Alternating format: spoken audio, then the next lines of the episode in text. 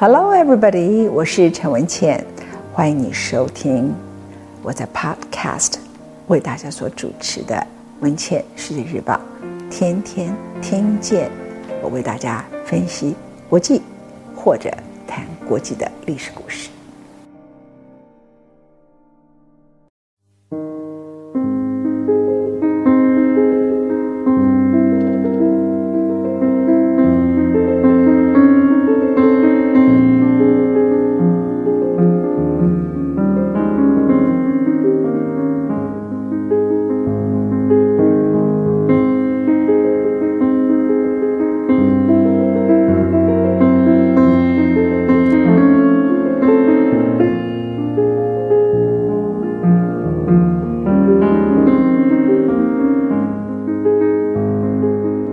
了那么多集丘吉尔，我不知道你会不会觉得他像一个朋友一样，还是像一个我们现在当代再回顾起来一个很亲切、令人喜爱的一个好特别的二十世纪的人物。丘吉尔逝世于一九六五年一月二十四号，那天恰巧伦敦百年大旱。他有一句名言，这句名言呢，是他在二次世界大战之后，他对人类历史的感慨。这句名言到今天还好适用，我特别在现在为大家摘录出来。当谎言已经环游全世界时，哈哈，真相还没有穿上裤子。这是幽默调皮的丘吉尔。如果您从第一期就已经听我讲起丘吉尔，你一定会知道这句话是一个从小顽皮的丘吉尔就会写下来的语言。他跟一般的政治人物如此如此的不同。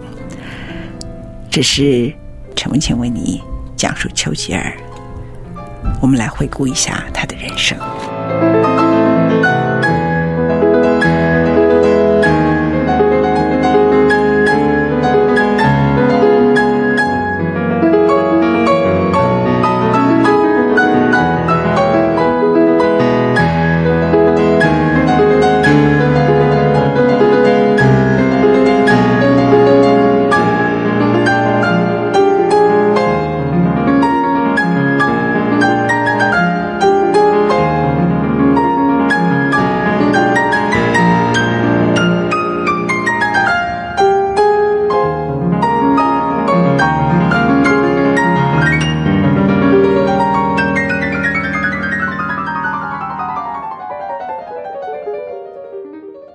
为了一个这个伟人，我们怎么听一下激荡的李斯特的音乐也是应该的。一九六五年一月二十四号，丘吉尔逝世。政治呢，讲究表面的功夫。丘吉尔感受非常的强，他是一个诚实的人。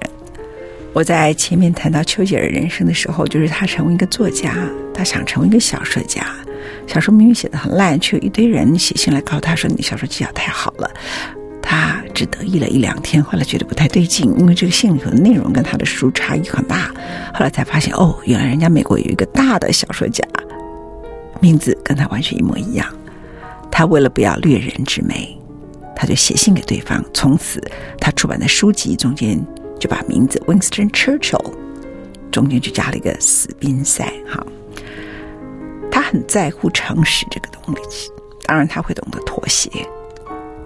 他不爱说谎，所以才会有这句名言：“当谎言已经环游全世界的时候，真相还没有穿上裤子。”对他来讲，政治啊是无情无义的一件事情，他可能是感受最强的。选民非常健忘，当年丘吉尔上台，根本就不是什么万民拥戴。英国面临二次世界大战的危机，首相张伯伦下台。大家看到这种状况，谁要去做首相啊？那可不是什么好位子啊！那可能是一个要投降的位置，要被斩首的位置。所以呢，著名的政治人物像海利法克这些人都一个一个拒绝了英国女皇任命他成为首相。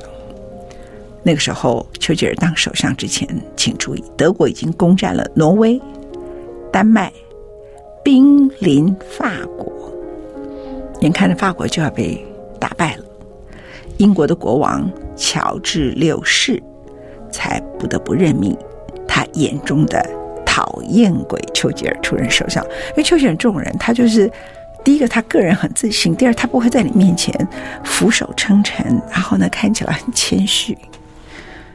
所以，如果不是危机时代，这个伟人根本不会有机会上舞台而成为伟人，带领危机政府。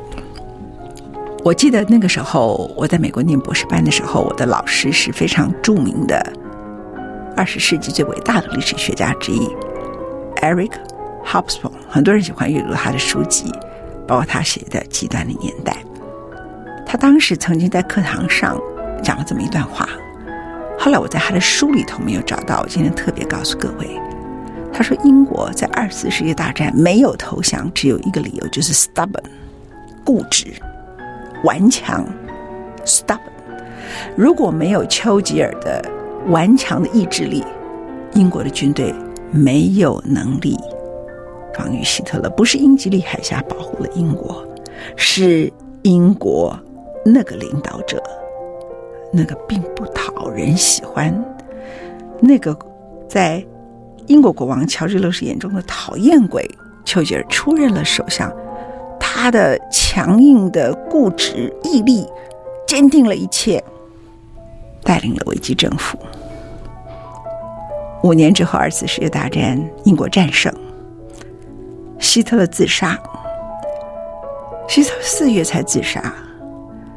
日本还没有投降，二次大战还没有真正结束。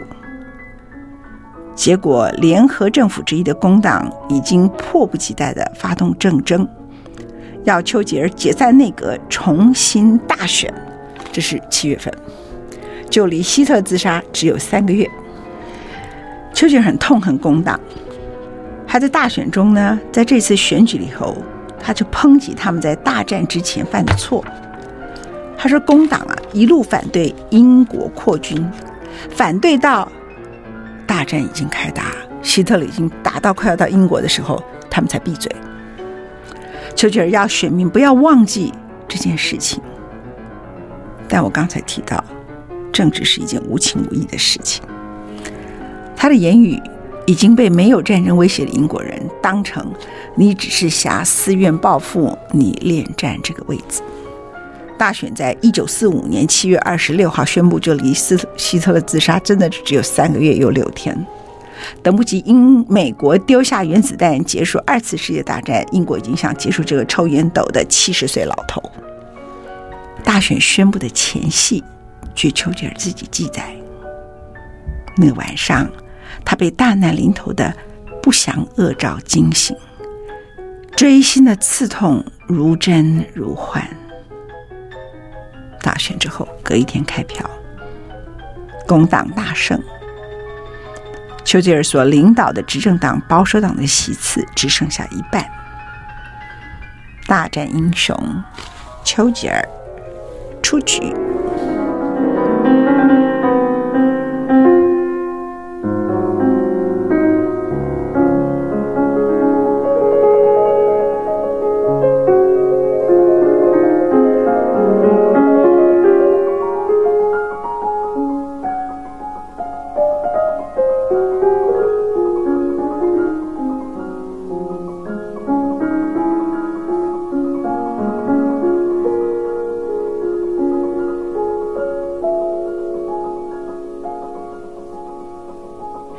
而年轻的时候，丘吉尔已经早就是个好作家了。面对自己的雏菊，他写下了一段美丽的文字。那由于这一段文字呢，被很多人随便在网络上篡改，所以我就特别把它摘录下来。因为在网络上被流传的版本是假的版本，就就是他讲的话：当真相。还没有穿上裤子的时候，谎言已经环游了全世界。现在历史上都是对于他败选之后到底说了什么话，全部都是谎言，也不是谎言啦，就其他人就喜欢捏造啊。啊，他真相还写什么？其实这才是丘吉尔的文字。一九四零年五月十日夜间，伟大的不列颠战后伊始之际，我取得了国家的最高权柄。自此而后，我手中权柄的分量与日俱增。历经五年又三个月的大战，到了末了，敌人一个个无条件投降，而我却遭英国选民摒弃，未能继续领导国家的事务。这是全部的谈话。有一个人写说，对一个。伟大领袖的无情是一个伟大国家的。其实这段话是出现在他另外一本书里头，他谈的是法国，根本不是他自己。那个是一个冒用啊！我下次会为大家再说啊。但丘吉尔的太太看得比较开，丘吉尔太太就跟他说：“哎呀，这个战争局面已经到这个地步，我们落选就算了，搞不好是因祸得福呢。”丘吉尔就回答他太太：“哇，这祸还可真的把福压得很扁，很扁，很扁。”那战后发生了很多事情，证明他的太太说法是正确的。我在上次的时候已经跟大家叙述过了。我今天很快的把丘吉尔人生做一个总结。大战之后，丘吉尔又多活了二十年的岁月，他其实是很高寿，走了九十岁。据传呐、他在这一次首相下台的时候，当时因为他搬出了唐宁街首相官邸，他没想到啊，那丘吉尔庄园也不是他的，那是他伯父的。那他乡下的家里伦敦太远呐，他还是英国下议院的议员呢，所以他房子来不及装修，所以呢，他就住到了一个旅馆里头去。啊，现在旅馆里头呢。就等他的家装修好才搬进去。那他常常从旅馆出来，人们就看他在吹口哨啊，干什么干什么。那记者呢就想看一个失败者的出洋相，所以总是远远的就给他拍照啊，看他走出来。他就在街道上时候就会等车子，然后就吹口哨哼歌。后来他们就去问了那个饭店的门房说：“到底丘吉尔先生他哼什么？”他就说：“哈哼，北极南极，我现在追赶不及，因为酒店关了门。所以二战落败后的那个前五年，他仍然维持了国会议员的身份，偶尔有时候回下院凭吊一下。而工党在那一次的大选里头呢，我刚刚特别提到，保守党席次少了一半，那工党就增加了一大辈人。那那很多人呢是第一次从政，都很年轻，意气风发。”对这位二战英雄七十几岁的老头，就觉得你是老头，老头就很看不起他，也不会觉得需要对他有什么尊敬。所以当丘吉尔回到下议院的时候，他也碰到了工党几个宝贝。这几个宝贝呢，他们是因为新当选的议员，在英国的议会，你现在看到英国议会的辩论里头，你不会看到他有那么多席次，因为新当选的议员是没有发言的座位，他只能站在后面。这几个新当选的国会议员呢，就站在后面，在下议院里头呢，就对着他辱骂，鼠辈，就骂丘吉尔是鼠辈，传承了还不快走，别再回来。我为什么喜欢讲丘吉尔的故事？他如此的不凡，再不凡的人都要面临失败，失败的智慧是什么？他低下头来吗？他很愤怒吗？他咆哮吗？他滔滔不绝吗？No，丘吉尔听完了，就停下脚步，转过身去，就朝那群骂他的年轻人呐、就给他们一个 pew，一个 kiss，给他一个飞吻，结果全场就哄堂大笑。之后他觉得待在国会议员很浪费他人生。一九五一年，他已经开始埋头撰写二次世界大战，差不多五年了。他呢，在那段时间里头，在下议院进去一下，很少发言，不讲话了。你们得意吧，就看你去得意吧。这是他的人生哲学。骂我鼠辈，我给你个亲吻。但是他很认真的组了一个团队，埋头撰写二次大战回忆录。总共写了将近五年。我们曾经告诉大家他怎么撰写这个二次大战回忆录的过程。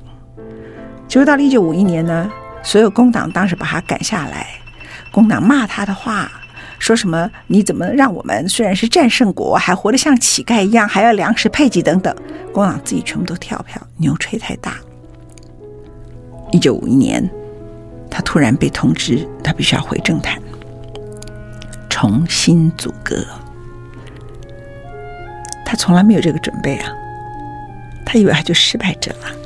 所以当时他回去组阁的时候，回忆录写了百分之八十。为了英美外交，他就只好删除一些部分的内容。这是他人生的第二次。上一次呢，是他写了尼罗河的战争，他要去从政，他把英国的殖民主义臭骂了一顿，把英国的战争呢骂成这是一个罪恶，然后又把英军领袖骂成是野蛮。他只好删除了内容，这是第二次。他为了英美外交，只好删除了所有骂美国总统艾森豪，因为他当上英国首相，他出版了一本书籍，然后里头把美国不是他骂美国，是骂艾森豪，因为艾森豪那时候当上了美国总统。OK，那为了英美外交，他就删除了部分的内容才出版，一直等到四年之后，一九五五年，八十高龄的他再度卸下首相的职务。同年的三月一号，他为自己写下最后的演讲。从八十岁到九十岁，生命余火的丘吉尔做些什么呢？这最后十年，他完成了一本书，叫《英国民族史》。他开始画画。那个时候，他跟欧纳西斯船王是好朋友。八十几岁的他。还可以搭那个游艇出海。这个人从年轻的时候就是一个冒险者。他出身贵族，他可以去印度，他去苏丹，在南非被捕。八十几岁，他还坐欧纳西斯船王的游艇，还站在前面，乘风破浪。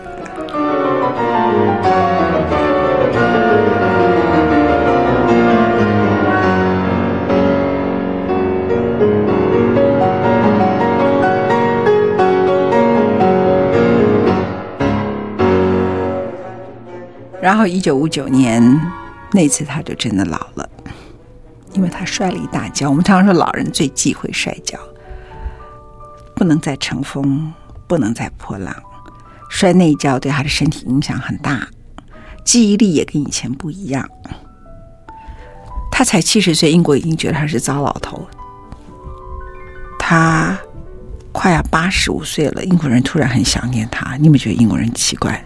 所以他根本看穿了这些事情。那个时候呢，英国人想念他，很多人都说再也没有第二个丘吉尔，就请他出来竞选。他就为了帮助他所属的保守党，就去登记了，根本没竞选，又把他送回了下议院，又当选了国会议员。这一次，从一九五九年到一九六五年，整整六年，一生滔滔不绝，而且永远善于演讲。每次的谈话，从第一次当选国会议员，然后二十六岁第一场演说就引起轰动的丘吉尔，没有再发任何的话，未曾发言。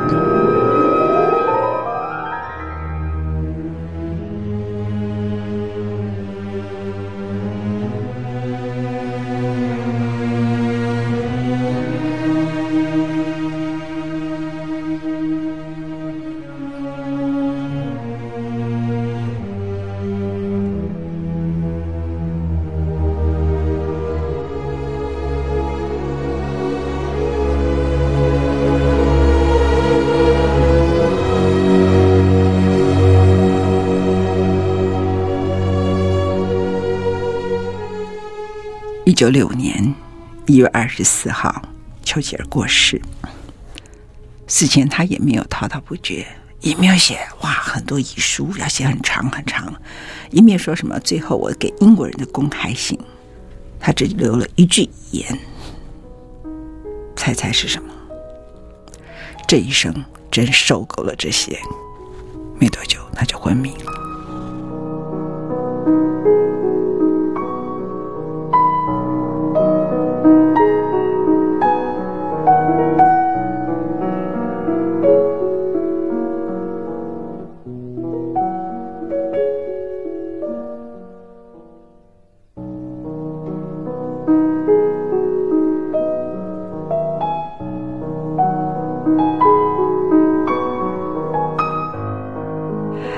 怀念他吗？我怀念他，怀念他所有不平凡跟平凡的一切。有取那句话当成最后的注解吧。当谎言已经环游全世界时，真相还没穿上裤子，哈哈哈哈！原来这个世界就是一个没有穿上裤子的世界。谢谢各位，我们丘吉尔人生说到这里，他可能会说受够了，文倩，你不要再讲了。哇，他可能不认得我，拜拜。